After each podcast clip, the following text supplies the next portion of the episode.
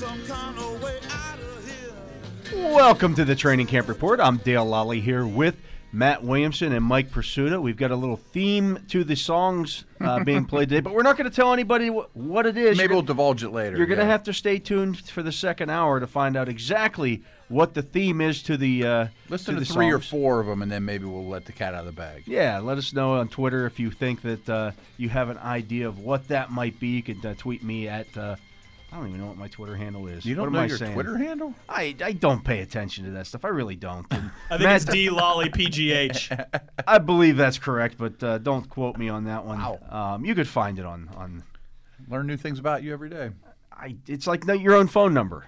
I do I know, know my, my own phone number. It is I- at D Lolley underscore pgh. If you think you know what the theme of these songs are, um, We we'll have find one, out. one hint so far. That was the first hint. That was All the first along the watchtower was Jimmy. the first hint. Jimmy. Yes. We talked about Jimmy ear- earlier this week, did we not? As we discussed, Yes. sometimes you can listen to Jimmy, but you can't hear Jimmy. You can't hear it. Mike, some uh, good news coming out of Steelers training camp today. Uh, it looks like uh, rookie uh, offensive lineman Kevin Dotson and uh, and also uh, tight end um, Dax Raymond, Raymond. are okay. Not, Yeah, Mike not like Tomlin, uh, okay, talk- okay, not back on the field practicing okay today, but certainly not, Not out for the year. out for the Not- year not bad, okay, yeah. When when you hear uh, more short short term than long term out of the head coach, that's certainly good news. And uh, I can't uh, recall if I saw Raymond during the warm up period that I'm allowed to comment on, but uh, Dotson was uh, you know standing there and walking around and appeared to be relatively undamaged. That's great news for him because that you know uh, I'll tell you what, guys, I don't know that there's been a player. uh, There hasn't of been a fourth round pick so hyped up. Right. As He's this a guy. Had no fan, He's a chance. masher. Right. Yeah. that had no chance because of circumstances. I mean, this guy's definitely a back burner guy, a down the road guy, but people are fascinated with him, and you know, I guess for good reason. I mean, uh, one of those guys that I think we talked about this during one of the '78 draft shows we did, either before, during, or after. But you know, they had a, they had a real good tackle down there at Louisiana, and that guy ended up getting drafted pretty high. And I think we all knew that this kid was a player during the season, and it, I just forgot about him, and I think a lot of people did.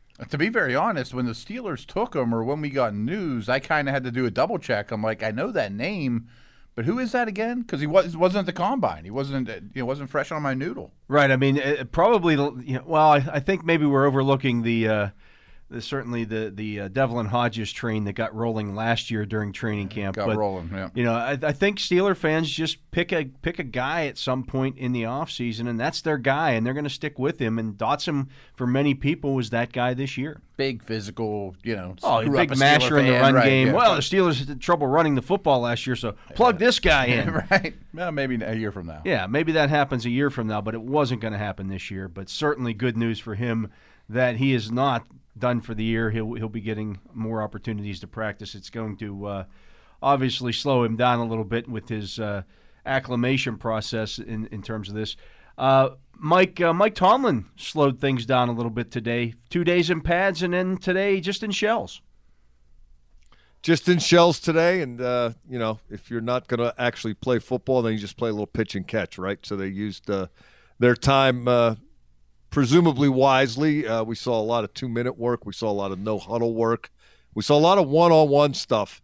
Uh, outside linebackers covering uh, running backs and tight ends, and I- I'll tell you what, maybe uh, So it was like watching a Big I- 12 game. it was, but I, Nobody I was, being about to tackled. and they were all running free. That was. I, well, they weren't all running free though. That there was some defense played, even and you know if people need to reacclimate themselves to what goes on in those situations, it's advantage offense because Right. you know this is the re- this Oh, is the revenge for the running backs and the tight ends who have to take on these guys in backs on backers. Now they get to run around and there is no pass rush. So you know, hey, you need five six seconds to get open. We got the time. Yeah. Go No ahead. pass Knock rush and no help. out. A lot of space to operate. Yeah. Too, yeah. Uh, but the there were of a lot of a lot of good coverage uh, plays were made. Uh, you know, the offense won the drill according to the handy dandy uh, daily pool practice report, which is the word of God as far as we're concerned, even though we're not really sure who's compiling it on a day to day basis. But this is what they put down on paper, so this is what we're allowed to talk about. Uh, some plays made and uh, on both sides, and uh, you know when there's no rush and you're an experienced guy running routes and catching passes. Eric Ebron's name showed up on the handy dandy daily practice pool report, and uh, I think whoever compiled the handy dandy daily practice pool report got that part right. Okay. Good. Yeah, it's good news. Uh, obviously, the Steelers need him, and he, uh, by the way, was back today. He took yesterday, uh, was off yesterday. Uh, he was one of several guys who were back today. Uh, James Washington participated today in a limited fashion. Um, David DeCastro still out. Uh, obviously, we talked about uh, Dotson and Raymond. Chris Worley, Wormley, also a uh, uh, partial participant today, and Al Villanueva back today as well. Uh, you starting to get worried at, at all, Mike? Well, about- you you blew off the most important part. What's that? David DeCastro was still wearing black socks, black shorts, Correct. a black T-shirt, and a black hat. I don't know if they made note of that on the handy dandy daily practice pool report. Not today they didn't, but yesterday they I, did. I saw it on the uh, you know the pre-practice video that was streamed on Steelers.com and YouTube and Twitter and you know all kind of places. I did notice he had the right sock on his obviously his right leg was pulled up above the calf, and that typically says that there's something wrong with the calf. I'm wondering if this is a, uh right calf injury of some type, and I did see him stretching that calf muscle out a little bit uh, at one point during the uh, the whole thing. So I, I just wonder if that's what this issue is right now, and they're just being uh, extra cautious with uh, with their Pro Bowl uh, right guard. I would suspect, uh, you know, D- Dave DeCastro certainly three days off in a row. It's not Veterans Day off, Veterans Day off. He Veterans he Day hates off. to take a day off ever. I mean, if you It's remember, style, huh? even like uh, you know, last year, they had to basically tell him, "Hey, Dave, you're taking a day off. Uh, we're giving some other guys the day off. You're taking the day off as well." But you also recall, I'm sure, that uh, we had a recent Zoom with David DeCastro, and uh, the no preseason games thing came up, and uh, I'm going to paraphrase him here. Oh, heck no, we don't need any of those. we're, we're veteran enough. I'm fine without them. Don't worry. I think that guy can uh, probably be all more or less, more or less fall out of bed and play. Yeah, I think he's he'll be gonna- he'll be just fine. Um, He's not going to forget the plays. He's not going to forget how to block. He always keeps himself in pretty good shape. He looks fine, other than the fact that he's not doing any football activities. But uh, I'm not. Uh, I'm not too concerned about that just yet. Mike, uh, one guy that we talked to today, who I'm sure absolutely would want some preseason games, is Danny Smith, and uh, he was asked a lot about that. Like, hey, uh, Danny, how you uh, how you assessing these guys without any preseason games with which to do so? Uh, it's going to be quite interesting for him.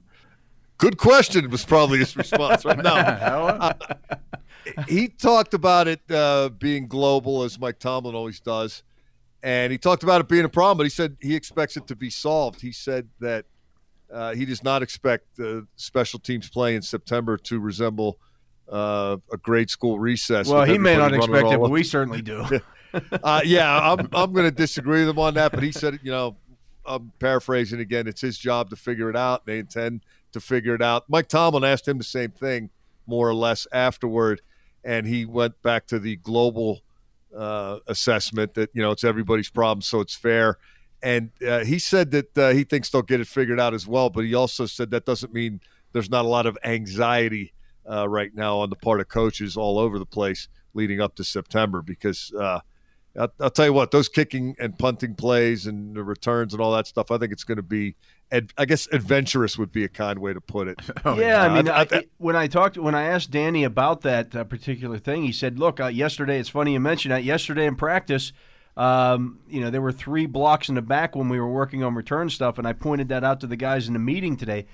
If they're blocking in the back and you know, in, in a practice type setting, um, you know, fixing those things isn't necessarily the easiest thing when gu- all of a sudden guys are running down at full speed and."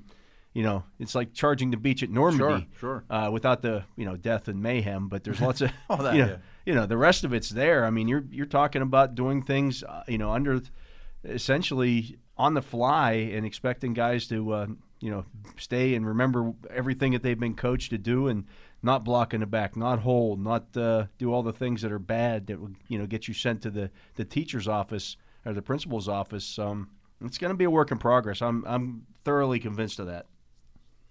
Yeah, I'm not. Uh, I'm, you know, certainly Lou Holtz wouldn't discount your Normandy reference. Uh, I think when when you talk about correcting these guys, uh, Matt, help me out here. You've been around this stuff a long, long time.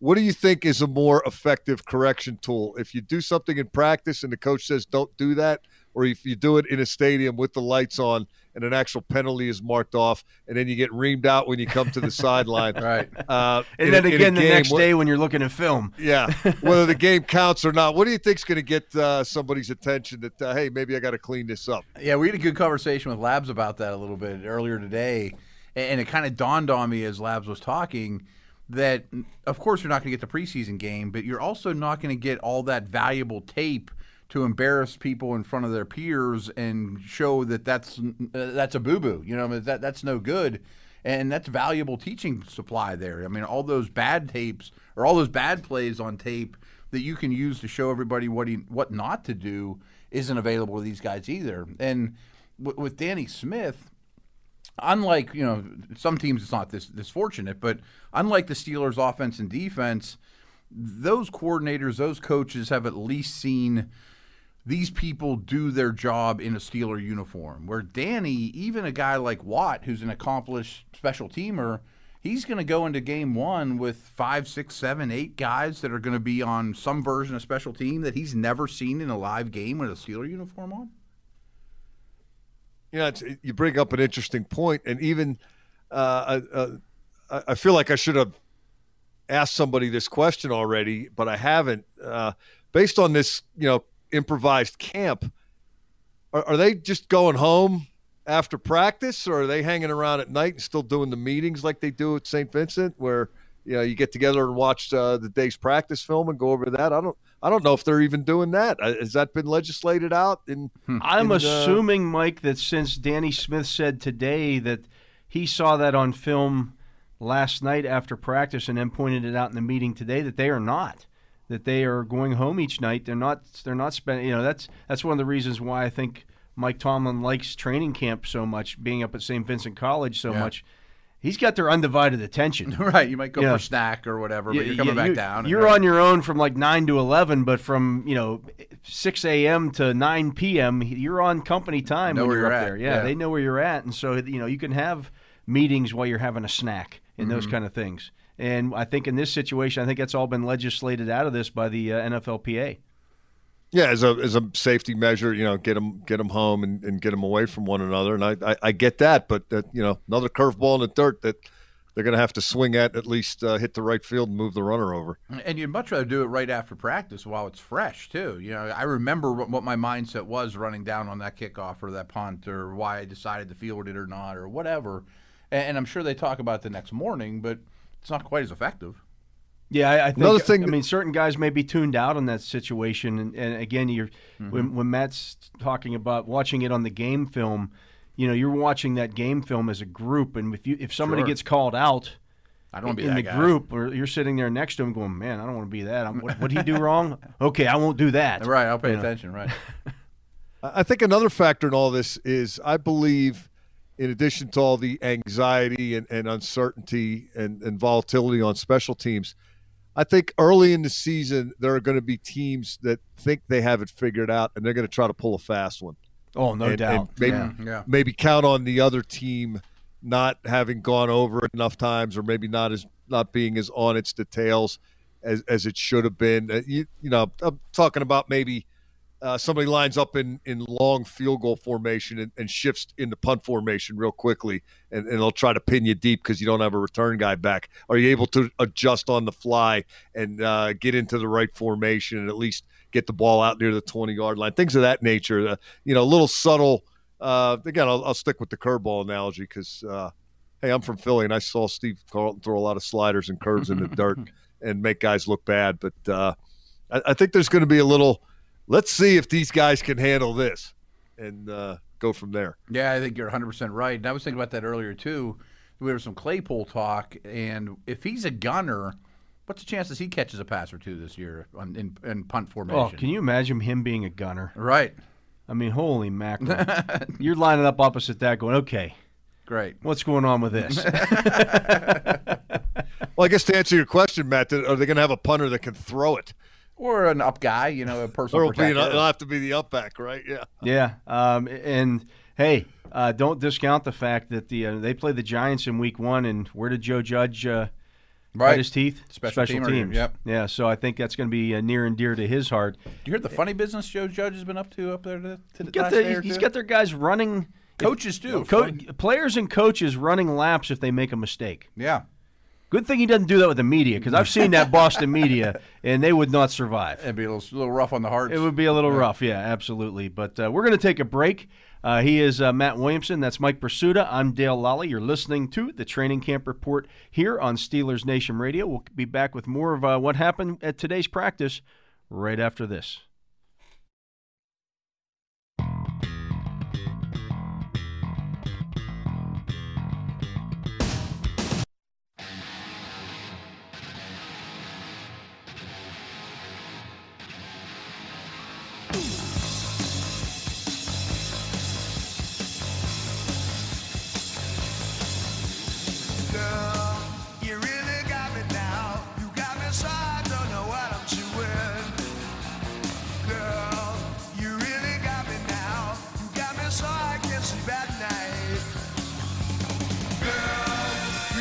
Welcome back to the Training Camp Report. I'm Dale Lolley here with uh, Matt Williamson and Mike Prisuta.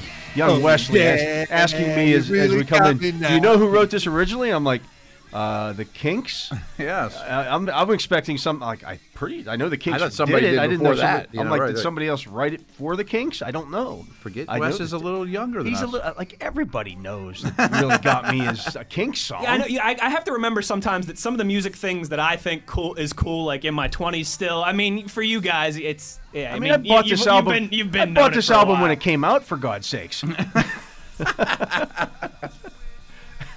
I mean, really? Come on. you were probably listening to the Kinks Me too. version in your eight track. I waited. In, I waited in line actually to buy this album. I actually, my first car had an eight-track player in. Did it really? Yeah. Wow. No, it was an older car, but it Right, had, right, had an eight-track right. player. Mike, did you ever have a car with an eight-track player in it? I did not. Wow. Did you ever own eight tracks? I did not. No. Really? Because you're older than me. I was a I cassette bought, guy. I bought my first stereo when I was a kid, and I was I, I saved up money for my paper route, and I was either going to buy a motorcycle or a stereo.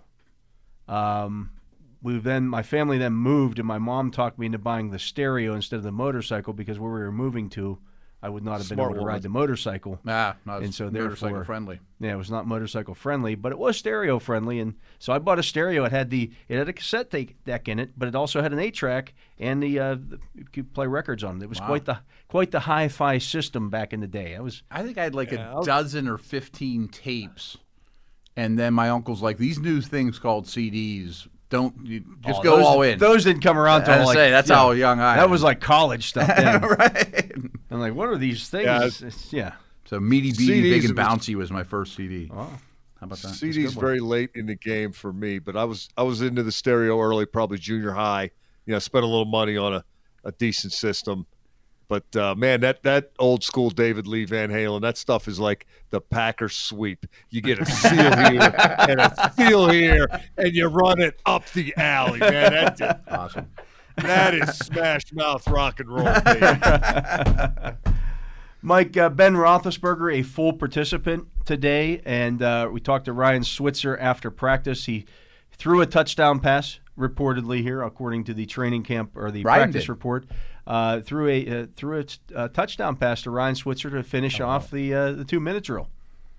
Yeah, and Switzer had a nice catch prior to that, according to the uh, handy dandy daily uh, practice pool report. Although I'm going to correct said pool report. It Uh-oh. was a six yard pass, not a three yard pass, and it was with three seconds left on the clock.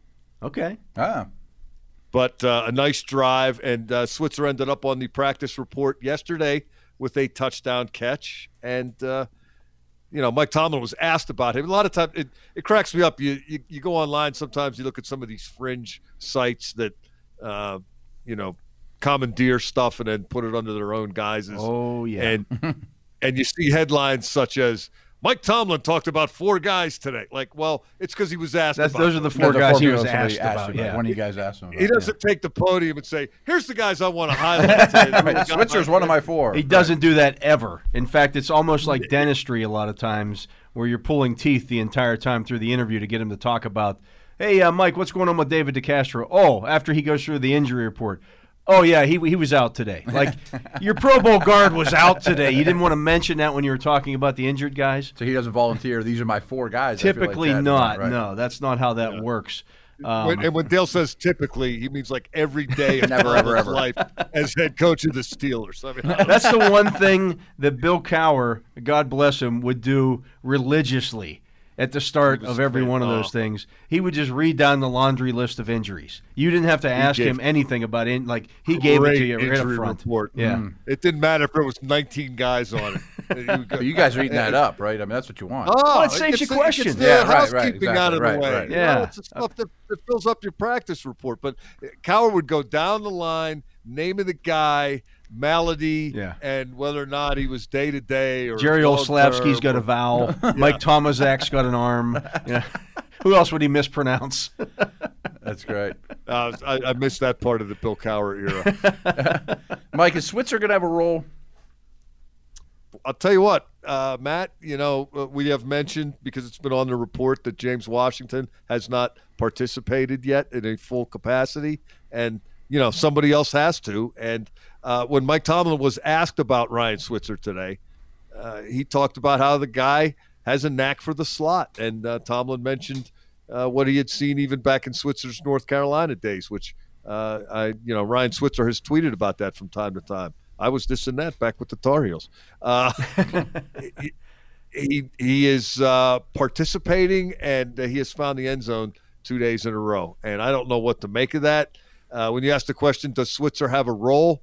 Uh, I guess that depends if the Steelers are setting the final roster. Or if you're asking me, Right. I think I'm in your corner, just my hunch. And because on my team, the only role he has has butter and uh, poppy seeds on it. Uh, you know what, though? The but more- I'm not. I'm with not you. Rolling them out. I'm not rolling him out. But he might be the ideal veteran practice squad COVID insurance guy. But pre-COVID, I wanted him not on my roll. No role at all. Yeah, I, I, I'm I'm with you. But you know, the other thing you got to factor in is I, I- I think uh, the quarterback thinks highly of him. But Yeah. not only that, but he's actually your backup punt return guy too. Because if he's Right. if, if something happens with Diontae Johnson, who's returning the punts? Off of I don't this know. Is there another guy that can catch the ball and fall down immediately? I don't think did there it. is. Sutton That's the did it at problem. Tennessee. Yeah, Sutton did it at Tennessee, but, But Mike hasn't Tomlin since. Mike Tomlin doesn't like to use defensive players as Right. as return guys.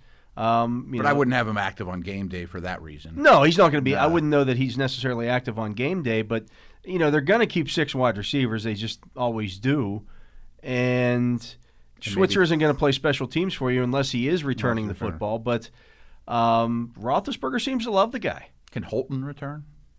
Holton's not here anymore. Oh, he's gone. Yeah, He's gone. Yeah, yeah. yeah. I, I mean, that. Um, you know, they did some some return stuff yesterday, and it was essentially Switzer, Johnson, and some defensive back I'd never heard of. I wonder. I mean, Small. I'm trying to think if Smallwood could or no, maybe not. Smallwood's return kicks. I, I know know, that, they return yeah. punts. Same with White. I should add this about Ryan Switzer. I mean, I admire the guy, how far he has gotten, because let's face it, the NFL's a really hard league to make, and and he has been, in it, especially when you're not, that size. Yeah, He's not a guy. I know he got all pumped up in the off season, and he was uh, social media. You know, he's got a phenomenal build now. He's all. Uh, how did Vince Williams describe describe it? I think he said uh, Switz got swole. I mean, he's he's pumped up. If I looked like him, I'd never wear a shirt. And and to be his size and and take the pounding that he's had to take and have that kind of courage and stick to itiveness, uh, good for him, man. But I just don't think uh, he's good enough to play uh, on this Steeler team. And uh, I don't believe they will come to the same conclusion. But uh, we'll see. He is uh, he's found the end zone uh, on consecutive days, according to the handy dandy uh, pool practice Well, report. it's interesting, Pool pond, Mike- anything is The anything Buddha is Pond, good. Yeah. Um, you know, he, he said in the offseason he wants to be as good as Wes Welker. Uh, he he wants to be that kind of guy. Well, every, everybody does. Yeah, there's a lot you of know. things I want. But Welker's five. I'd like to be Heywood Hale Broun. I don't think it's happening. But uh, Welker's five foot nine. I mean, he was a little guy. Right. Um, you know, there are those guys do find ways to stick around. I just don't know that Switzer's that guy, and uh, you know that was kind of why I asked him. You, you brought up the social media aspect of, of this whole thing, and, and he's active on social media, and and people were quite active. Fans have been quite active in going after him on social media, really? like, you know, you stink, you this, you that, and, I'm like, man, that would get old real quick. Like you're Yeah. already fighting the odds to be in the NFL at five foot eight or whatever he is, and you know 180 pounds. Um, you've al- as Mike said, you've already beaten the odds to even have a four year career in the league. Let alone you know, but everybody's telling you how bad you are. Oh you, yeah, I you mean he's, stink. he's playing with house money. Yeah, I mean he's. Yeah. Well, he's got his he's He's got been his uh, traded twice. supporters too. He's got his supporters. Oh, there's no too. He's doubt. a I, I mean, I polarizing guy. If you go after him on social media, there, people will come after you. And one other thing I want to say about him is I, I think he's a real quality individual. Yeah. Uh, he was one of the voices of sanity and reason in the immediate aftermath of the Tree of Life tragedy. Um, you know, he's got a conscience. He's got a heart. Uh, he's a good guy, but like again, I just think he's too small and doesn't do enough with it. Um, you we know, always called those size guys good neighbors. Yeah, that's He'd a be a great put it. neighbor, but I don't know that I want him on my football team. I just I haven't seen I, I haven't seen him do with him, and yeah. I haven't seen him do enough of anything with the Steelers to to make me think, oh yeah, this guy should be doing here. He should be here. He should have a role. But uh, I, I don't know that he has a role, but I I tend to lean towards the fact that that he will be on the team. You think he'll be some form or employed by the. Steelers this year? But I don't know. I, I don't know on every Sunday. You know, if everybody's healthy, he has a role. I really hope he doesn't line up in the backfield ever again. That's a pretty bad role. Yeah. That's not his role. That's not his role. They've got other guys who are tiny and can actually run with the ball in their hands Mm-hmm. who can fill that role much better. have you guys seen the movie North Dallas Forty? Yes. no. Read the book too. Yeah, Dale. You know the scene. They're they're in the big game and they're not playing Nick Nolte because the coach hates his guts. And then it's it's down to uh, win or lose time in the fourth quarter, and Mac Davis comes over and he's arguing with the coach on the sideline, and he points at Nick Nolte sitting on the bench, and then Nolte ends up in the game. I I see that scenario playing out. It could happen. It could happen. I mean, he's certainly a favorite of the quarterback. I, I think the, the you know a lot of situations with the quarterback involve trusting the guy to be where he's supposed to be at. Sure. And I don't know that that was always the case with a certain former wide receiver who was here, that he necessarily always trusted that guy to be where he was supposed to be at. So in that situation, Switzer gave him a security blanket. And I think Roethlisberger still appreciates that security blanket because this is a very young Right. wide receiver room. And, and so, look, I trust that guy to, to be where he's supposed to be at. I don't know that I can trust the rest of these guys to be where they're supposed to be at. It's a good now, point. what he can do when he gets where he's supposed to be is is up for debate. right. Limited, I mean, hey, if you know, it's again, if he gets you seven yards and you need eight, that's not much of a security blanket. Um, better than him run the wrong route and you throw a pick six. that's true. There is that. Right. Yeah. So Oh, okay. That's uh, I we're going to start not working aiming our way high, up. right, the, yeah. Let's see. What's the worst possible thing that could happen? Okay, that won't happen. Now, what's the second worst thing that could happen? Shouldn't we be working from the top down? Like, who's going to move the chains here? Who's going to score for us? Not, not, not I just get think it- scored it- on. when you see Ryan Switzer standing next to Chase Claypool, wow. That's you don't. think about, they right. do not look like they should be going to the same Who you picking first on room the, on a- on, on- on the a recess, daily yeah, basis for to, uh, kickball or whatever, yeah. right? I mean, if those guys were on the team together at Notre Dame, one of them would be called Rudy. Yeah, True Not enough. Chase. Yeah, and it would not be Chase. Would you keep both of you keep Deon Cain over Switzer? Yes. I would.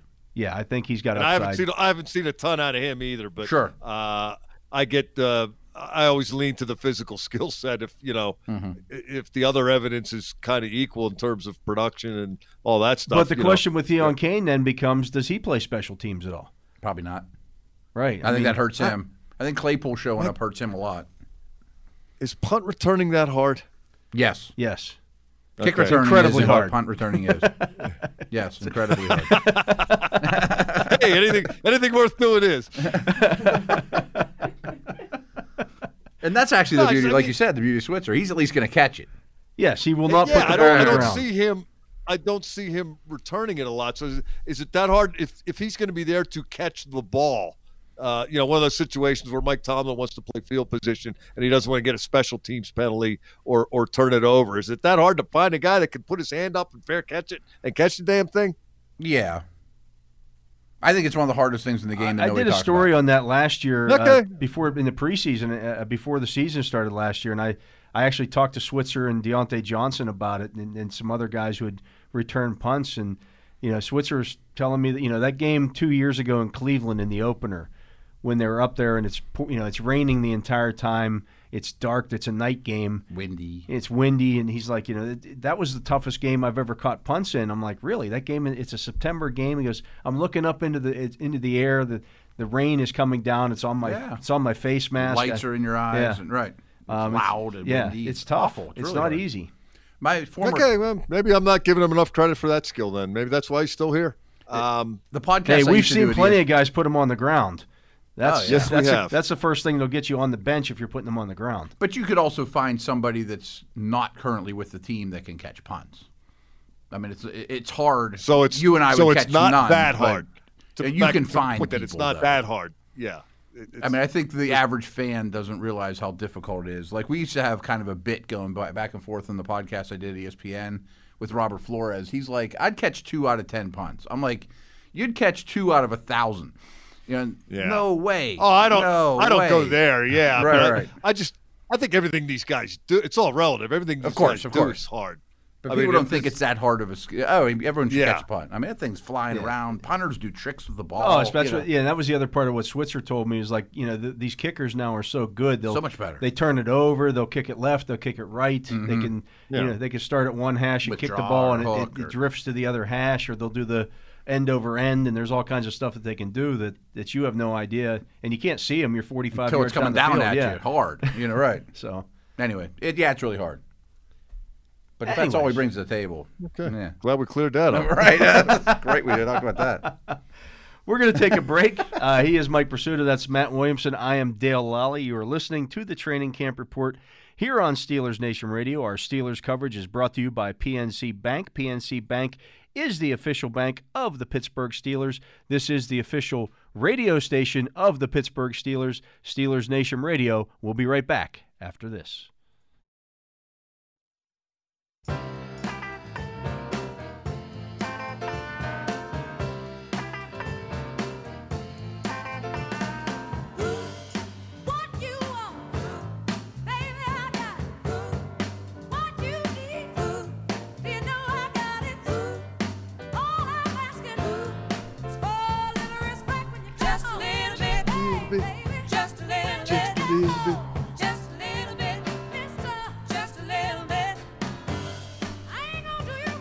And we are back with the Training Camp Report. I'm Dale Lolley here with Mike Prisuta and Matt Williamson. And uh, That's your third clue, folks. that is your third clue. Uh, yes. Third clue. Yeah, you know what? I like that tune, but I always think about it. If I was up there singing, I think I get the E and the C mixed up a lot. R E S P C. Because you can't spell. Right. I don't spell very well. I'm not a strong. You'd be like that. speller. Uh, I'm not a strong speller. you'd be like that other. I think chick, I'd misspell it like half the time on stage, especially after a you'd be like toddy or that two. chick singing about uh, taxidermy. A couple of guys looking Instead for of a little R attorney. E S P E C T Well done. are uh, Chuksa Okorafor and Zach Banner. Um, we've seen both guys uh, at right tackle thus far in camp, Mike, and uh, you know I, I think um, to me there's a lot of reasons to think the Steelers want Chuksa Okorafor to win that job. Uh, he's the only one of their tackles who is under contract, only one of their tackles with any experience who's under contract after this season. Uh, they drafted him in the third round just uh, three years ago. Uh, he will be an un, a restricted free agent after this year, so they're going to have to make a decision on him there. Uh, those are three pretty big reasons why they would want him to be that guy, and I also think he's the more talented player. Yeah, and would you throw in in a very one? limited sample size? He has played well. Hmm. Well, I agree with you, Dale. Oh, wow. I, I mean, I think. Am I out of here? What? No, you're Well, still we here. just asked you a question. You didn't answer, so I filled in for you. What do you think of Chooks? Can you hear me now? Yeah, we can hear you. Can you hear Okay. us? Well, what I was what I was saying was, Okay. I, I think in a very limited sample size, he has played well when he's played. Right. And I mm-hmm. think they, they told us a little something last year, even if we didn't necessarily realize it at the time, when they kicked Matt Feiler inside against the Rams uh, to left guard and started Chuksa for instead of Zach Banner, who had been active over him on game days. Um, Maybe that's really renting a billboard saying this is going to be our offensive line next year. right. you know what I mean? And then all of a sudden they kick Zach, they kick Matt Feiler into to uh, left guard this year, Mm-hmm. and they say, "Oh, it's an open open competition at right tackle." Like we're supposed to forget what we saw last year against the Rams. Uh, don't pay any attention to that. This is an open competition. and it wasn't like Banner wasn't active every week or Right. a, a regular participant last year. Plus, more than ever, is this not the camp where you just decide this stuff? Right. Yeah, I mean, you Agreed. almost Right, have right. to. We don't have time for don't the. have, you don't You have have no, there's no game. right? fit. It's not like right. you're you're giving one a chance to start the you know the uh, preseason opener, and then the next guy gets a chance to start the next one, and then you, you take a look at it and say, "Oh, he this guy played better." You don't have that opportunity. Let's get ready for the season. Yeah. It just is what it is, and so uh, I think uh, we keep seeing on the on the pool report uh, that we reference so often uh, things like today. Zach Banner looks light on his feet. He was even skipping during pre-stretch walk before the stretch. Yeah. He took a few. thanks for that. Took a few reps great. off the jugs machine. Like, Really? He was skipping. yeah, That's a. it did, Not to be outdone, Chuksa for with his short, tight shorts, appears ready to play for Coach Knight's 81 Hoosiers. Thanks, thanks a lot. That that put a visual into on, my that head. That is on the handy dandy daily practice report. yes, Hmm, yes. Information is very. You know, valuable. those of us who actually wore those short, tight shorts. Oh, no. I have pictures of myself in those short, tight shorts, and I can tell you, I Don't don't, ever know, them in. I don't know how we got it done. And thank goodness, huh? thank goodness, the Michigan Wolverines came along and got rid of those short, tight ah. shorts. You have to give them credit, Mike, for at least that. I give them credit for nothing. nothing. I have seen you wear even your Michigan State Sparty shorts that are down to your knees because of the Michigan Wolverines. They were first, huh? They were first with that. Great The institution. difference is mine weren't voided like every other accomplishment of the fraud five. And it, the the other bone I have to pick since we're going to the Big Ten basketball history, if you're going to reference Coach Knight, you pick the '76 Hoosiers, don't Well, you? Not sure, but you know what? I'm, I'm I mean, an Isiah Thomas undefeated- guy, so I'm picking the '81 team. That's, uh, undefeated in '76. That's all right. No, nobody remembers who was on that team, though. No, I do. Oh, you're old. Kent Benson, Scott May. Yeah, I knew Quinn that. Buckner. I knew that too. I was three. Did you I see the knew that as documentary well. they did? It was unbelievably good. Well, it's, I- I it's, can't it's remember if about it was an Coach Knight. HBO It has or- to be really good. Yeah.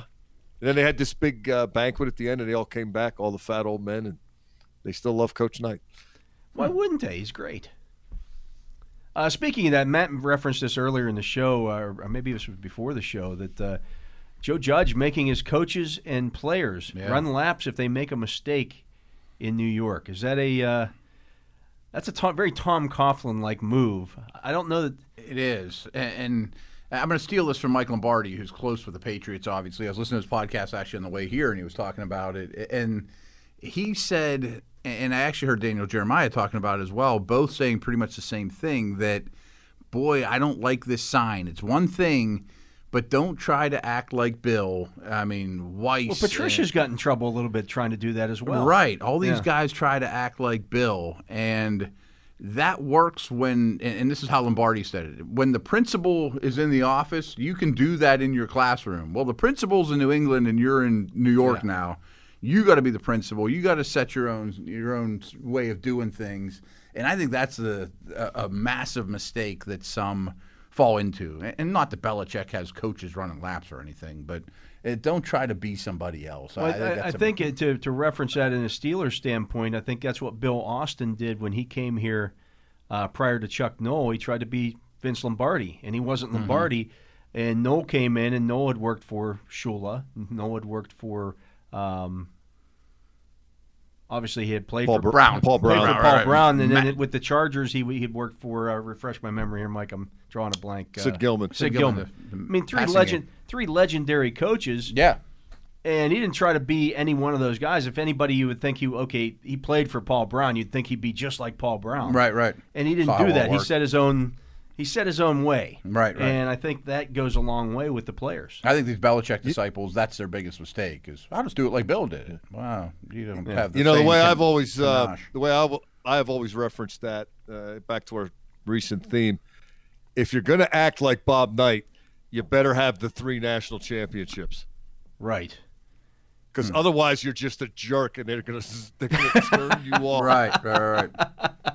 Yeah, Bob Knight without the '76 uh, championship doesn't Yeah. get to throw a chair across the, the floor. No, no, he, he doesn't get to do a lot of stuff. The, the He had remake, the three national championships, so he did.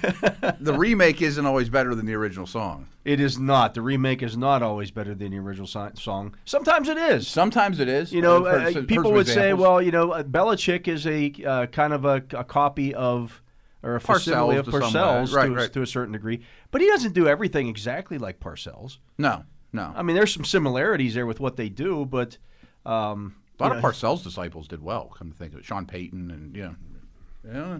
yeah.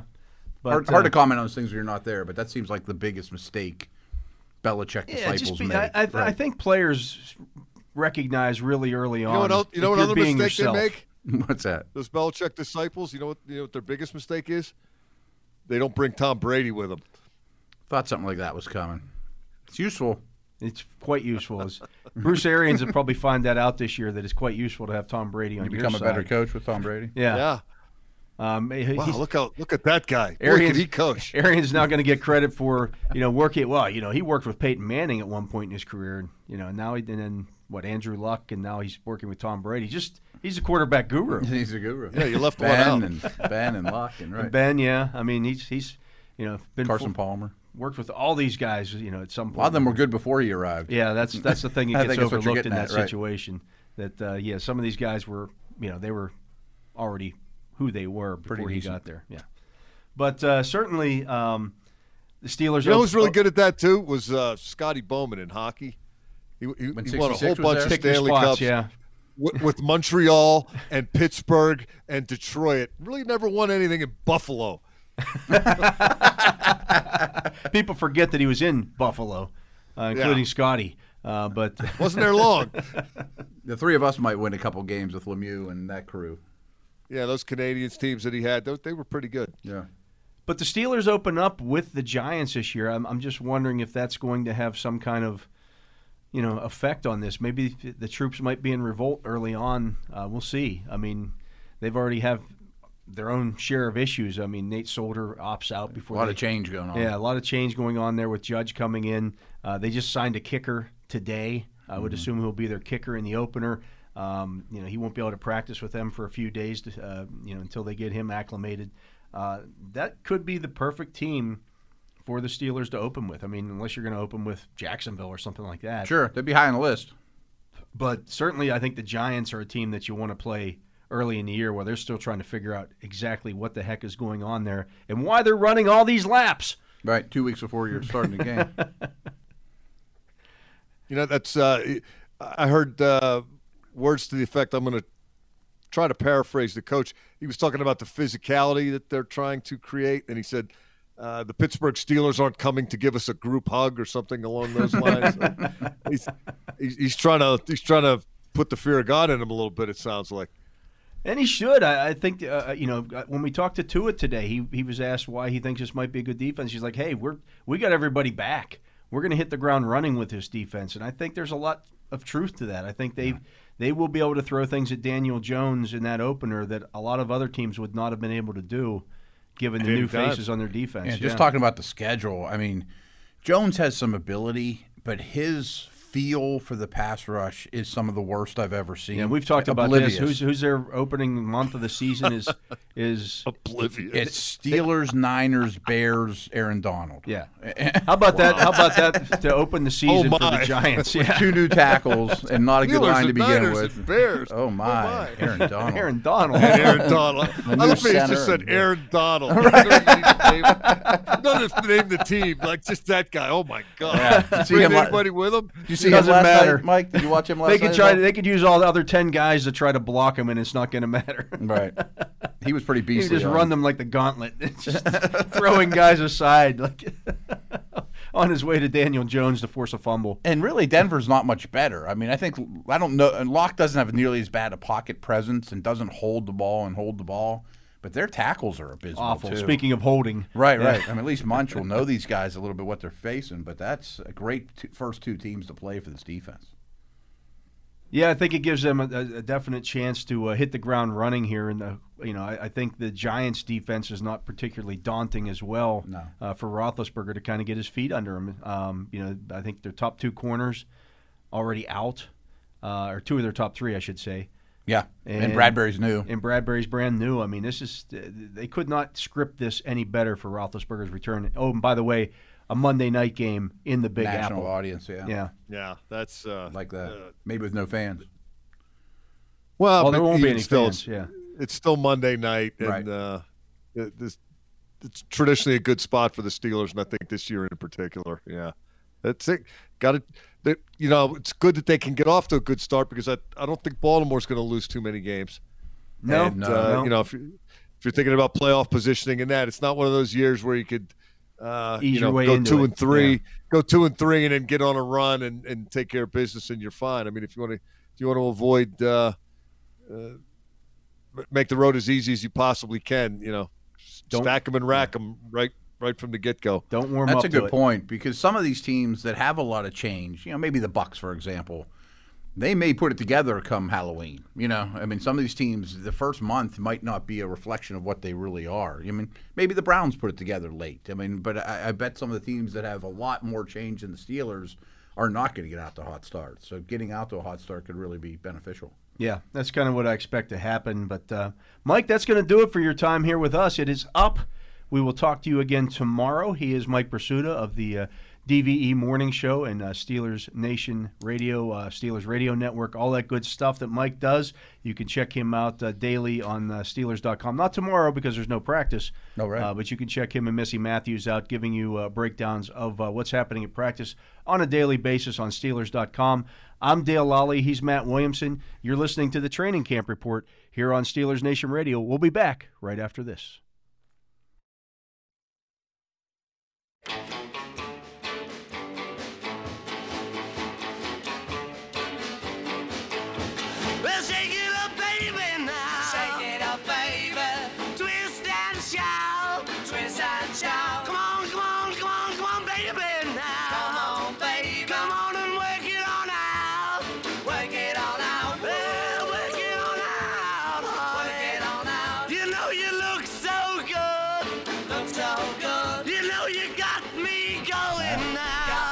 Welcome back. I'm Dale Lolley here with Matt Williamson. We let Mike Prisuta go after the first hour. This is the Training Camp Report on Steelers Nation Radio and some uh, news and notes from around the league.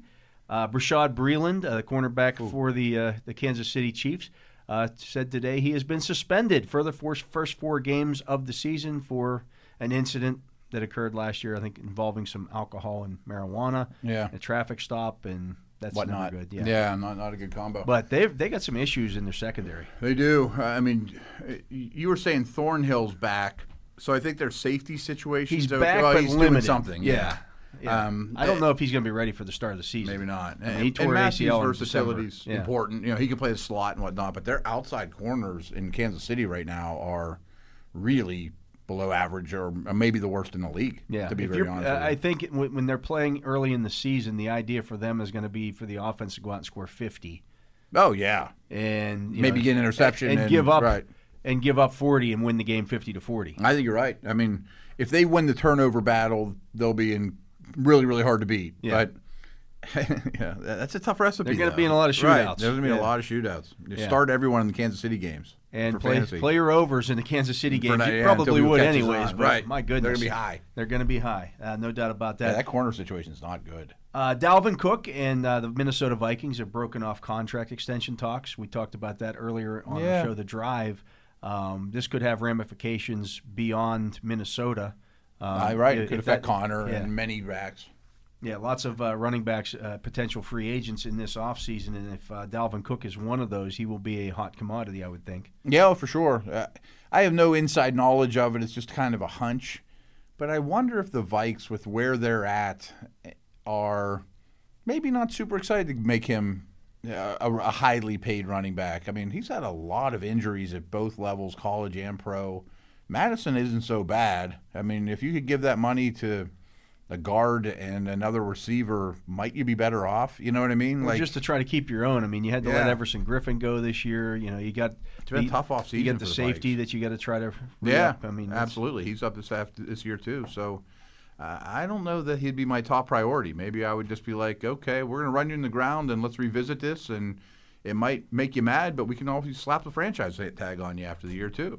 This is an interesting one. Um, during a conference call with reporters today, NFL Vice President of Football Operations Troy Vincent said New Orleans Saints coach Sean Payton, who's part of the competition committee, Right. along with Mike Tomlin, suggested instituting a postseason bubble uh, during that competition committee call. Yeah, it doesn't sound horrible to me. Yeah, I, I don't. The, the, NFL couldn't do that for the regular season because of the number of teams and games that you're yeah, playing. It's just logistically, it would be a nightmare, and you can't tell these players that hey, we're going to put you in a bubble for six months. Four months, six months. Yeah, right, right. Um, but you could tell seven or fourteen teams, uh, seven in each conference, hey, we're going to put you in a bubble for up to a month. Mm-hmm. And we were kicking it around off the air. You mentioned that, and you know, what if all the AFC teams went to Indianapolis, or they all went to Orlando after the NBA moves out, and we'll use your those fields down there and whatnot. I mean, I don't think it's the worst idea. Uh, I just thought of it right now, though. Would you go week seventeen? Week off and then go? Potentially, maybe you I would. think, I think potentially, fine. yeah. you- I think uh, you would do that. Give yourself a week to make sure nobody's testing positive, everybody's Mm-hmm. clear, and then And that all those teams get an extra practice week, and Yeah. you get healthier too. You know, I mean, because the, the other part of that equation with you know right now you have the week between the super uh, the the conference championship games and the Super Bowl. Mm-hmm. Well, if you put that you built that weekend at the end of the season where everybody's going into the bubble, yeah, I think that's you fine. just go straight from this from the conference championship games into the Super Bowl. Not to mention, if you're all playing on neutral fields anyway, it's not like we're worried about going to Green Bay for the NFC Championship game and it's going to be minus 40. My question would be: You mentioned Indianapolis. What if the Colts are in the playoffs? Well, if there's no fans, True, but you're still using your facilities. Right. You're sleeping in your own bed while everybody else. maybe you don't let or them. maybe you don't let them. Yeah, maybe so you I force don't them to let them. You treat them like and, everybody and else. that would be one city that you could do that in because there's enough yeah, there's a lot of. hotel rooms and those kind of things. it's To, easy to get around and right. Yeah, yeah. it makes some sense to me. I don't think it's the worst idea what ever. would be the NFC site? New Orleans, Atlanta. Yeah, I was thinking Atlanta, somewhere with a dome. Yeah. Because you know Wes mentioned it too. He's like, well, you you can't just zamboni the ice or use the same basketball court over and over. Right. So I think you'd have to be a dome or at least field turf outside in a really warm spot. Yeah, and even field. I, I guess field turf would work, but you know if you're outside. Uh, you, you're still open up to the elements. True. Um, you know, if it, a rainstorm comes through, Mm-hmm. or you, you know, we've seen, um, you know, places like Jacksonville get snow. Yeah, Um, oh, yeah, Dallas. or monsoon. cer- certainly seen Dallas get snow. Uh, but I think a dome. You're probably right. It's Yeah. just safer. but Dallas would be a, certainly be a possibility for that. Yeah. Plenty you of even hotel mentioned rooms there. Houston too. Houston's got a you know dome situation, so yeah, lots of places that you could do that with the in the NFC. The NFC is more of a dome, domey type of How about Arizona? yeah. I don't know. I I don't know the cities real well, how they're all laid out and uh, able to equip for that, but Arizona's somewhere got- warm. Arizona's got plenty of hotel space. Mm-hmm. Um, the stadium is essentially nowhere near town. Uh, it's it's way Yeah. outside of the city. It's essentially like having the the stadium would be if it were Pittsburgh, the stadium would be at the airport. Okay.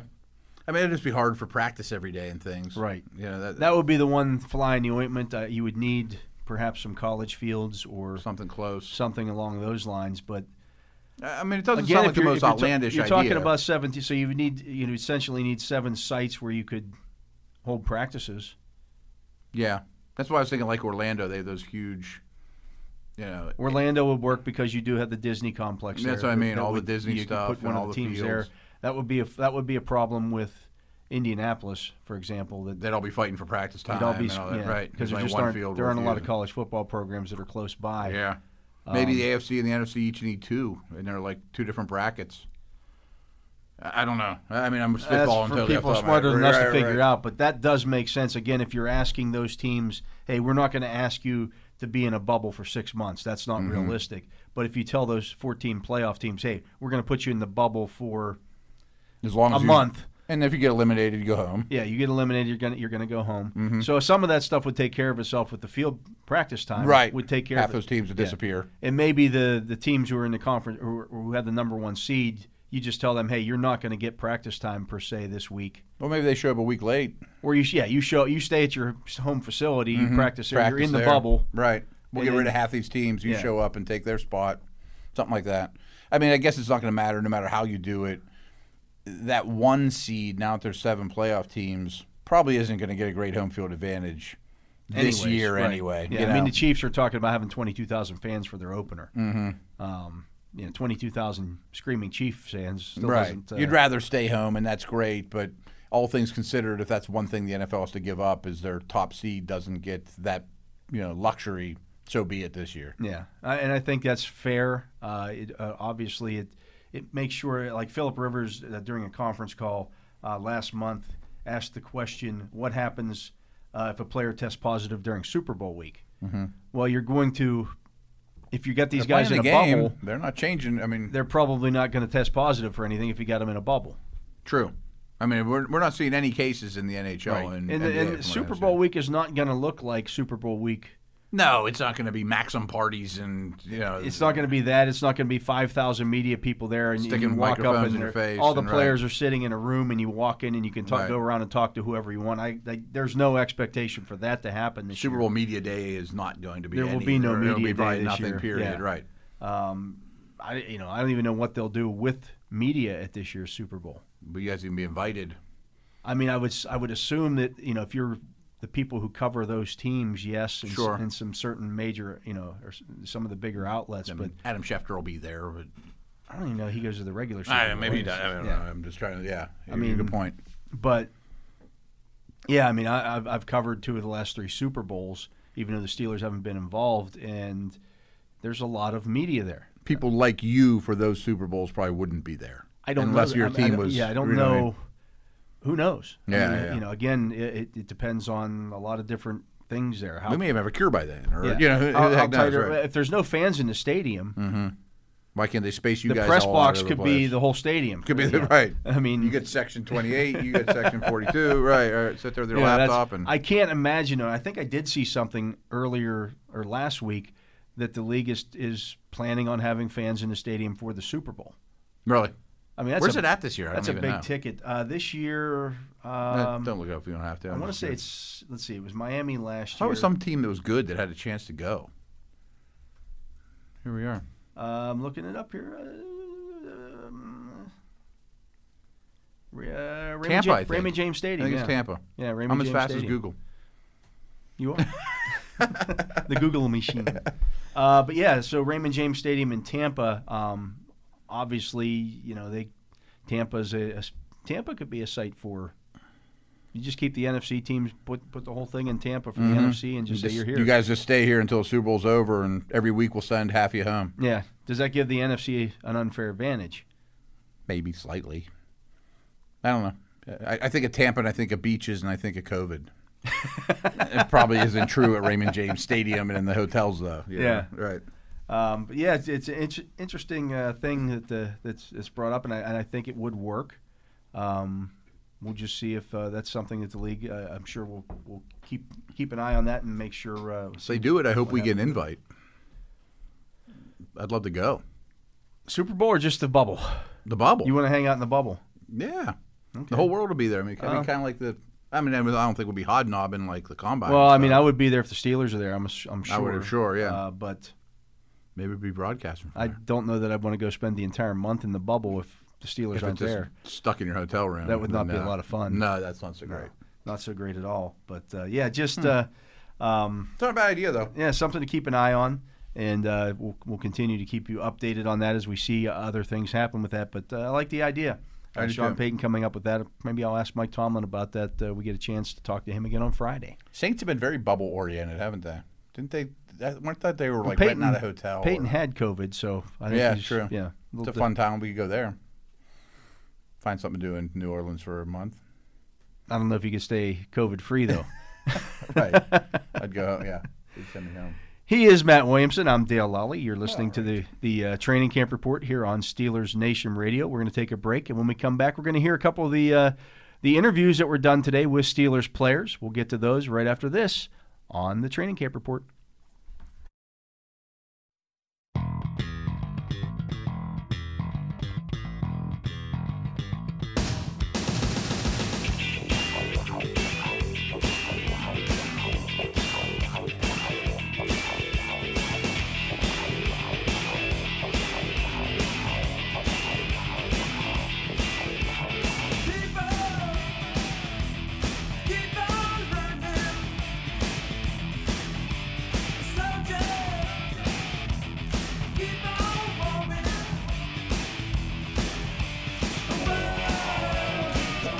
Welcome back. I'm Dale Lolley here with Matt Williamson. If you haven't figured out the uh, the theme of the The music theme, the bumper right. music today, it is uh, remakes that were well, at least one remakes that Wes thinks were better than the originals. right, right. I don't have any arguments with the ones we, we heard for sure.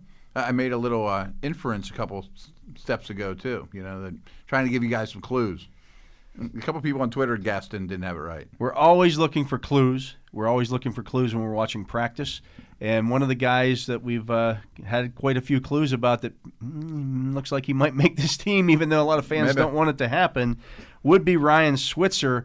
Uh, Steelers training camp media availabilities are presented by your Steelers, your neighborhood Ford store. The Ford F-150 is the official truck of the Pittsburgh Steelers, and uh, we talked to Ryan Switzer today after practice. Uh, let's hear what Ryan Switzer had to say. Well, Ryan, I didn't know if this was going to be the first question out of the chute, but I, I did want to ask you. I was curious. I, I, I, we all on here know what that social media can be kind of a cesspool uh, of just negativity. Uh, I'm just wondering how you uh, view that in terms of. I, I see uh, a lot of the stuff going on on social media, people coming after you, that kind of stuff. You also get some praise as well. But how do you keep a positive attitude when when when people are getting negative with you in those kind of situations? Uh, I'm blessed, man. I don't know. I just uh, I'm comfortable in my own skin. I'm comfortable with with who I am as a person. Yeah, there's a lot of negativity, um, but if you if you live for someone's uh, approval, you'll die for their criticism. So, good or bad, you can't listen to it, man. It comes with the territory, and you just got to push forward. Alrighty, let's go on to Brooke Pryor. Brooke, go ahead. Hey, Switz, it looked like over the summer uh, and throughout the offseason, you were with uh, Ben quite a bit during his rehab and seeing him kind of work his way back. When we talked to Vance yesterday, he said that he could see in some of those offseason workouts just this hunger that was different from Ben. I was curious, what did you see out of him the whole time? Vance said he saw him push his arm maybe more than, than he expected just to show that, that he could do it to himself. What were you seeing? Yeah. So the first, you know, the first couple off seasons with with Seven, you realize that he likes to take that time um, to spend with his family and to give his arm a break because of how much, um, you know, how much he throws throughout the year. Um, obviously, missing last year and, having the surgery was a different type of off season for him. Um, knowing him like I do off the field, uh, it was it was a really neat process to be involved with. To be honest with you, and I'm talking about his rehab process. Um, it was inspiring to see someone uh, with his credentials, with his um, success, push forward like he did. Um, you know, I think I've said it in the past. You know, it it would have been really easy for um, someone who has it all, who has the the, the trophies, the money, everything, um, to uh, take a back seat and let uh, something like that uh, beat him, but he didn't. And uh, I was fortunate enough to be, you know, with him throughout his rehab process and um, see how hungry he was, see how um, detail oriented he was, to see how focused he was. It was just something really unique to be a part of. And like I said, I was fortunate that that he allowed me to be so close. And um, it's good to get back out on the field with him. I tell you, it really, it's really good to be back out there with him. Alrighty, let's go to uh, Joe Rutter. Joe, go ahead. Hey, Ryan, uh, you kind of take us through the catch you had there in the two minute drill near the sideline? And is that kind of kind of example of what you can bring to this offense? Yeah, I mean, there's, uh, you know, in, in my mind, there's there's there's no limit on what I believe that I, I can bring to this offense, and um, you know, I've pushed myself really hard this offseason because I believe I can help this team win a championship, and uh, you know, I I uh, I got to prove seven right. I got to prove a lot of people right. You know, that's what I've been focused on. I haven't focused on the people that you know I'm trying to prove wrong. I'm trying to prove, you know, Coach Tomlin and uh, Mr. Colbert and Mr. Rooney. I'm trying to prove all the people that believe in me right. So um, seven being one of them. He trusts me in those situations. Uh, I was fortunate enough uh, to be out there with the ones and, and, get those reps, which I never take for granted. So uh, I'm excited to see what this year uh, holds for me individually. Um, I believe that uh, I'm really optimistic for myself, and uh, you know, hopefully, uh, it pans out that way. Thanks, Joe. We'll move on to Mark Kaboly of the Athletic. Mark, go ahead. Hey, Ryan. Um, I guess uh, your observation on uh, Rothben's uh, accuracy today, yesterday, I guess especially today, has it been different? It seemed like he was on point today. Uh, he was he was slinging it today, and I tell you where you can really see it is you can really see it in in film when you're watching it, is you get to see uh, a uh, couple different angles of the ball and the velocity, and you see things on the field, and you're like, hmm, and then you go and watch it on the film, and it just validates that yeah, that was a that was a ball. Um, he's been throwing it really well, man. Um, he's been throwing it consistently on back to back to back days. Um, you know, I'm like I said earlier, I'm I'm so excited to be out there with him again, and uh, it's good to have him back. And uh, you know, hopefully, as the training camp progresses, progresses, and as the receivers, as we continue to get our legs up under us, and we continue to get that timing back with seven and uh, seven and eighteen continue to work together because they they've still got so much chemistry that they can build upon. Um, you know, we just continue to keep trending upward and um, you know, we'll see where we're at come mid September. Alrighty, we got time for two more. We'll go to Noah Strackbein of Sports Illustrated. Noah, go ahead. Hey, Ryan. Um, a couple of pictures that you posted over the offseason kind of show that, you know, you got bigger, but also, you know, you look a little uh, more shredded, I guess the word would be. Um, you know, did you do anything different to to kind of get in the shape that you're in? Yeah, so I, you know, it's it's interesting. I'm I'm bigger, I'm bigger, stronger, faster, all those things. But I'm about six pounds lighter than I was coming into last year. Um, I I spent a little, you know, I we, my wife and I hired a chef. Uh, not that I uh, hadn't always focused on nutrition, but I really intently focused on what I was putting into my body, what times I was putting, what time I was putting certain foods into my body.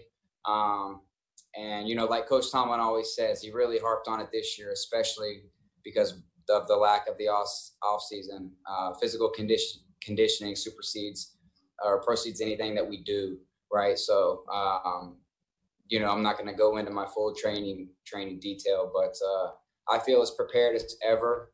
Uh, I'm 25 years old, in the best shape of my life, um, and now it's up to me to to put it to use, right? Because all that training uh, can, can, go by the wayside if you don't go out there and perform. But I feel like I'm in a good spot um, between my physical conditioning, uh, my my experience, my growth as a receiver, uh, to kind of mesh those two together and really put together a good year for myself. All righty, last one. We'll go to Brian Batko. Brian, go ahead. Hey Ryan, just a few minutes ago, you were talking about how you uh, you know you, you need to prove Ben right and, and the belief that he has in you. For as much as you've uh, talked with him, talked ball with him, uh, him telling you what he wants to see out of you. Um, how much input does he have on, on, the receivers specifically who end up making uh, this roster? And, and I guess for you, um, how nice is it to know that that is one of the maybe positives working in your factor is, is that rapport with Ben? You know, well, I think it's always important, man, in any walk of life to have people that are in your corner, uh, to have people that believe in you. And, and football and, and this industry is no different. Um, I'm fortunate to have a quarterback who who understands my skill set and and my ability and what I'm capable uh, of doing. Um, I don't know per se the what say he does or doesn't have in terms of roster spots or this and that. I don't really concern myself with that. Uh, I try to go out there uh, and take advantage of each rep that I get with him um, because he's done pretty much everything you can do as a professional football player. He's seen pretty much everything you can do. He's played with every type of receiver. Uh, so I trust his opinion. Um, I trust what he has to say. If he says something's not right or he says something can be better, 99.9% of the time, something's not right and something can be better. So, um, you know, I'm fortunate to play with him, man. And I know, I know he's someone that's in my corner. When I say prove him right, I just, I, I, I mean, I mean literally that. I try to prove him uh, right because I know he believes in me. And uh, it's nice to have someone in your corner. It's nice to have your quarterback in your corner. And uh, you know, but as, as far as all the other stuff goes, man, I don't really concern myself with that. I don't know, you know, so uh, not really up to me. That was Steelers wide receiver Ryan Switzer talking to the media today after practice. Uh, Mhm. We could talk about him with Mike too. Yeah, I All mean, right. we talked a lot about that interview, and, and uh, I think uh, Switzer himself as well. Um, you know, as I, I, I mentioned, I did ask him about his social media uh, problems and uh, the cesspool that that can be, but uh, he's he's taking it all in stride, and sometimes he dishes as much as he gets. Does he? Yeah. I, I don't stay involved in that, but I certainly wouldn't if I were in his shoes or be involved one bit. I would totally ignore it if I were him, but who knows? Yeah, it's it's. I mean, sometimes uh, the stuff that he does respond to is often like other like people in the media who try to go after him on Really? stuff. It's just some of the radio talk show hosts in this city are morons. But- yes. Yeah, they work for the other station though. So, anyways, uh, we're going to take a break. He is Matt Williamson. I'm Dale Lolley. You're listening to the Training Camp Report here on Steelers Nation Radio. Uh, when we return, we're going to hear from well one of his position coaches. Um, hear from him right after this.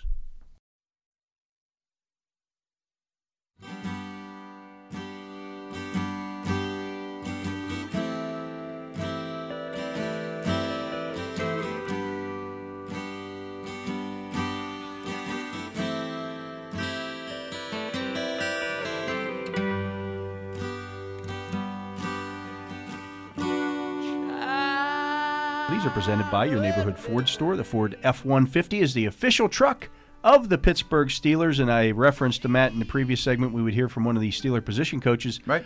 Actually, I should have said we'll hear from one of the Steelers coordinators Mhm. because Danny Smith is a special teams coordinator. Uh, he talked with us today about a lot of different things. We talked about this stuff earlier in the show, but uh, He's always good. entertaining. Yeah, Yeah. he's He's he a lot of really is. Uh, Yeah. He doesn't necessarily love to do these things, but then you get him going on a subject and he loosens up. Starts rolling bit. a little bit. Yeah. So Let's dig in. Let's hear what uh, Danny Smith had to say. Okay, guys, we're going to go ahead with uh, Danny Smith at this point in time. Uh, we're just going to open it up for questions. The first one is going to come from Brooke Pryor from ESPN. Go ahead, Brooke.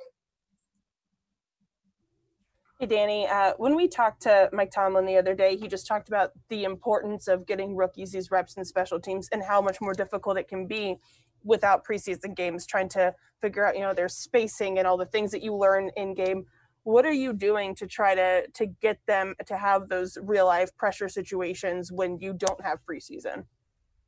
Uh, Brooke, that's a great question. And, uh, you know, the good part about it to begin with is we're all in the same boat. That's what makes our league so special. You know, 32 teams are under the same umbrella, doing the same things, got the same issues at this point, and uh, we're hoping we can do it better. The thing specifically that we're doing to, to get that done, um, we try to simulate as many game like situations. You know, it's just a matter of getting on and off the field uh, you know, get, you know, where an offense is on the field and us getting a punt team out there, where an offense is on the field and us getting a field goal team out there, where the defense is on the field and we're getting a punt return team out there. So we're practicing those things on a daily basis to simulate those game situations in order for them to get ready. Okay, next question is from Joe Rutter from the Trib. Joe, go ahead.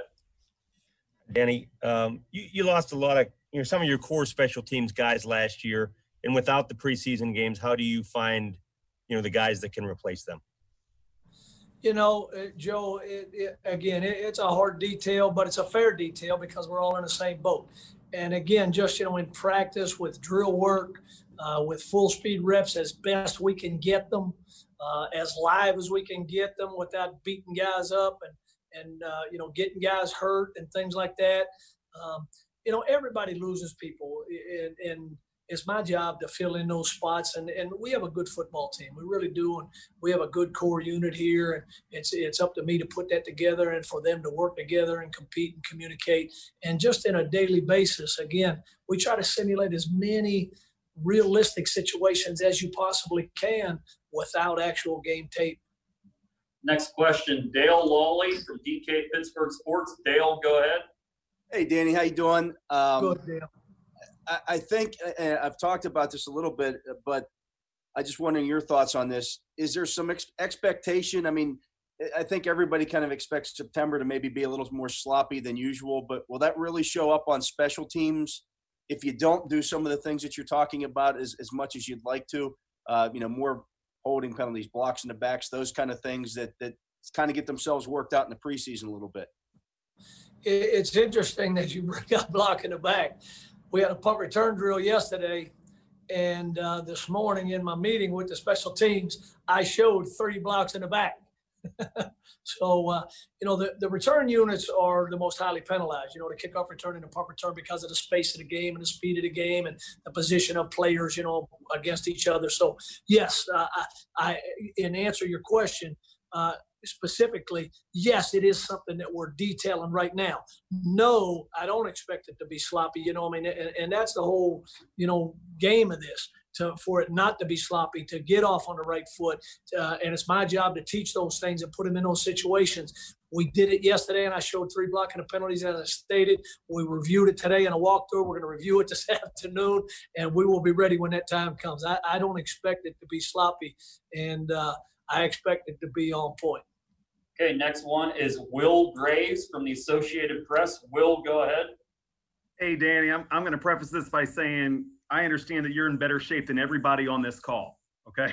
So I'm just sort of curious. There have been coaches in other leagues that are around your age that um, have opted opt, opted not to return and coach uh, during their respective seasons. A, did you ever consider that? And B, what has been the learning curve from a technology standpoint and trying to do all the stuff you had to do remotely with these guys? Hey, good questions. Uh, answer A first. It never entered my mind, man. I don't do nothing but coach football. I don't have any hobbies. I don't have nothing. And and I've been called a lot of names in this business, and house cat ain't never been one of them. So I'm not one to sit at home and do nothing. So no, it ne- I never even thought about it. Nobody's ever asked me that until you did, and that's my honest answer. And the second thing is, you know, the technology. Uh, I've learned a lot and, and, and I'm going to give credit to our IT people here with the Pittsburgh Steelers. When you could teach me and get me up and running on some of the IT situations that we were put in this year, and I am functional now. I didn't say I was good. I'm very functional right now. And I give, you know, Scott Phelps and his guys all the way down the line, man, they they got me up and running. They are a special group. And, and I appreciate them and can't thank them enough. And uh, it was a challenge, and it's no longer a challenge because of their time put in with me. A few more questions here. Mark Kaboly from The Athletic. Mark, go ahead.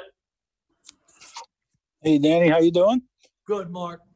Hey, uh, you have a punter with 300 plus career punts and a rookie that has none.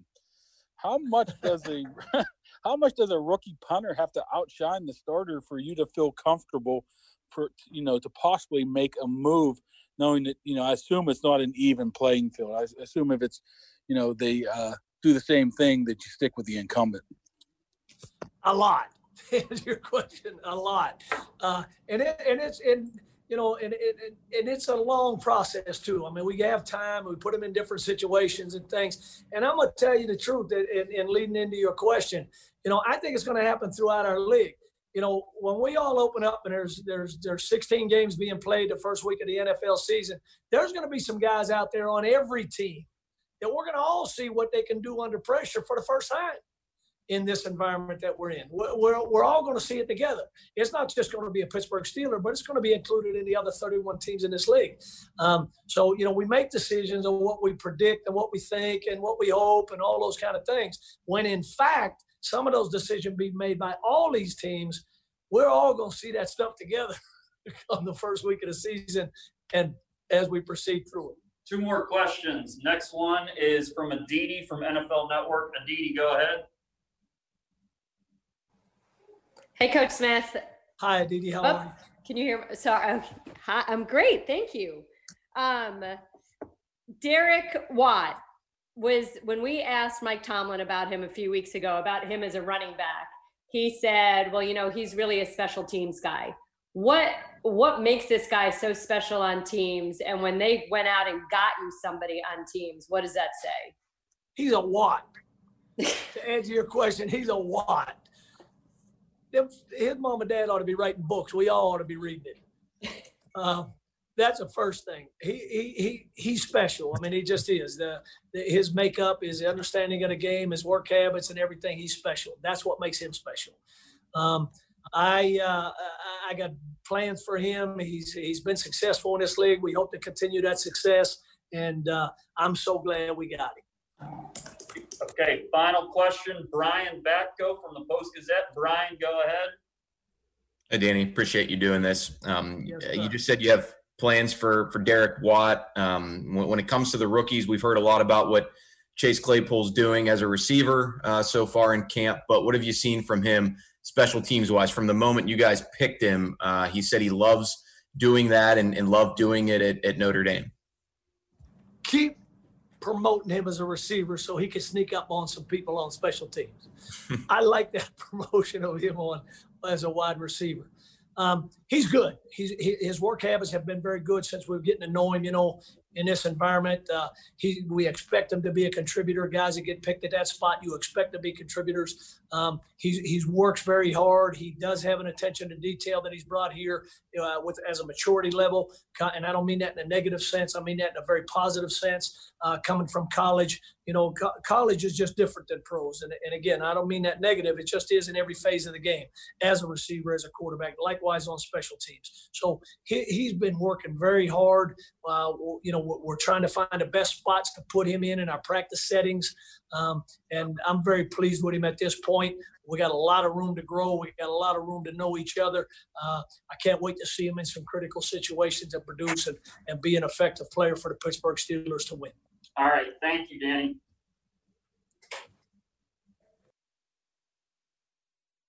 That was Steelers special teams coordinator Danny Smith earlier today with the media. Lots of good stuff there from Danny. Absolutely. Yeah. That's a wrap for us, though, huh? That is a wrap for us. Uh, we will be back again tomorrow uh, as we uh, continue our scheduled, uh, was it 13 hours, Wes? 13 hour, on, 11 hour onslaught. I knew it was some kind of Mm, odd number. a lot. But an 11 hour onslaught daily here, bringing you all the Steelers news and notes of the day. Uh, for my partner, uh, Matt Williamson, for Mike Prisuta, who joins us in the first hour, and for Wes Euler, who's here pretty much all day long as well. I'm Dale Lolley. We thank you for listening to this edition of the Training Camp Report on Steelers Nation Radio.